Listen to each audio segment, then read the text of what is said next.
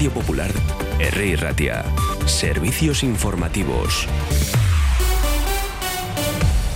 Son las 12 del mediodía. El presidente del gobierno español, Pedro Sánchez, niega que la coalición de gobierno corra peligro por el choque en la reforma de la ley del solo sí es sí, aunque reconoce que su aplicación ha creado, está creando alarma social. Dar una solución técnica a una cuestión que está, lógicamente, creando alarma social como es la rebaja de penas.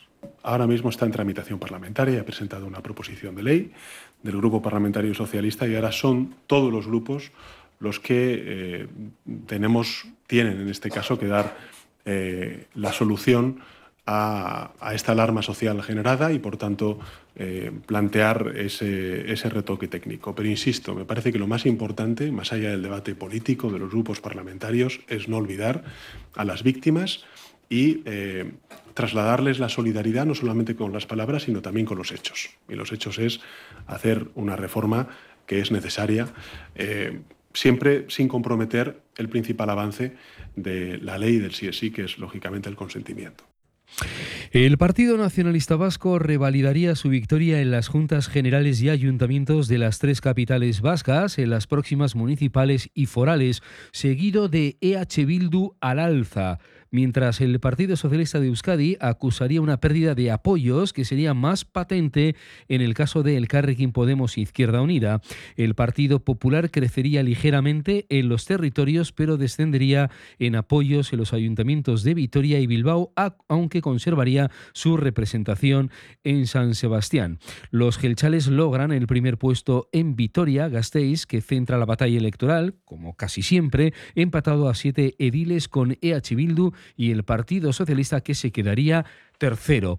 Precisamente con tintes electorales ha respondido hoy el secretario general del Partido Socialista de Euskadi, Euskadi Esquerra, Eneco Andueza, esta mañana en el Ratia Radio Popular. Acusa al PNV de usar el centro de refugiados electoralmente y dice que Escriba sí ha informado de todo a Artolazábal. Artolazábal, recordamos, nos dijo en el Ratia Radio Popular esta misma semana que estaba a la espera de alguna comunicación y de recibir respuesta a su carta.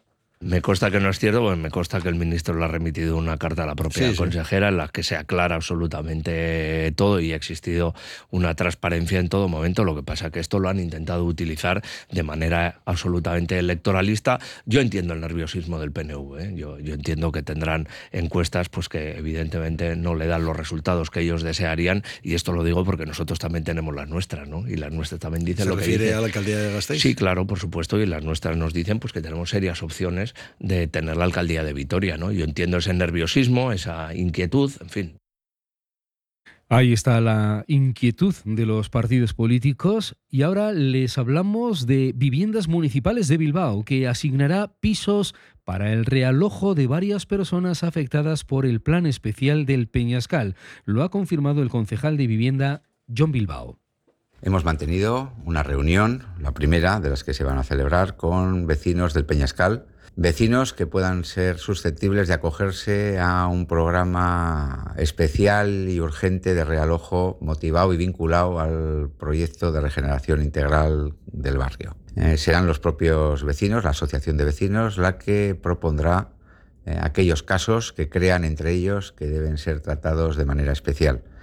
En este supuesto eh, se estudiará y en caso de que sea positivo, pues se procederá a realojarse en una vivienda pública en alquiler asequible, lógicamente.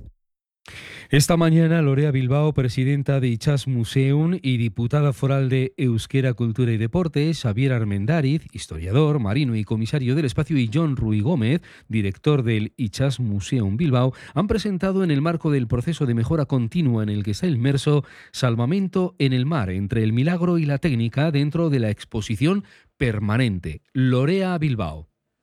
El ámbito racional y el irracional se han ido entrelazando continuamente. Y hoy presentamos Salvamento en el Mar entre el milagro y la técnica, que es una nueva zona expositiva que va a ser permanente y que abarca temas como el miedo o el terror al mar, el papel de los dioses y de las divinidades, las supersticiones y también, como no, la evolución de la técnica en lo relativo al salvamento marítimo. El recorrido va a comenzar analizando el mundo de los milagros, de las creencias populares, de las supersticiones, todas ellas respuestas espirituales, como decía, o irracionales a situaciones pues, difíciles, de incertidumbre, de miedo, y continúa con, las soluciones que se han presentado a través del avance de la, de la técnica y del conocimiento para enfrentarse a los peligros que entraña la mar.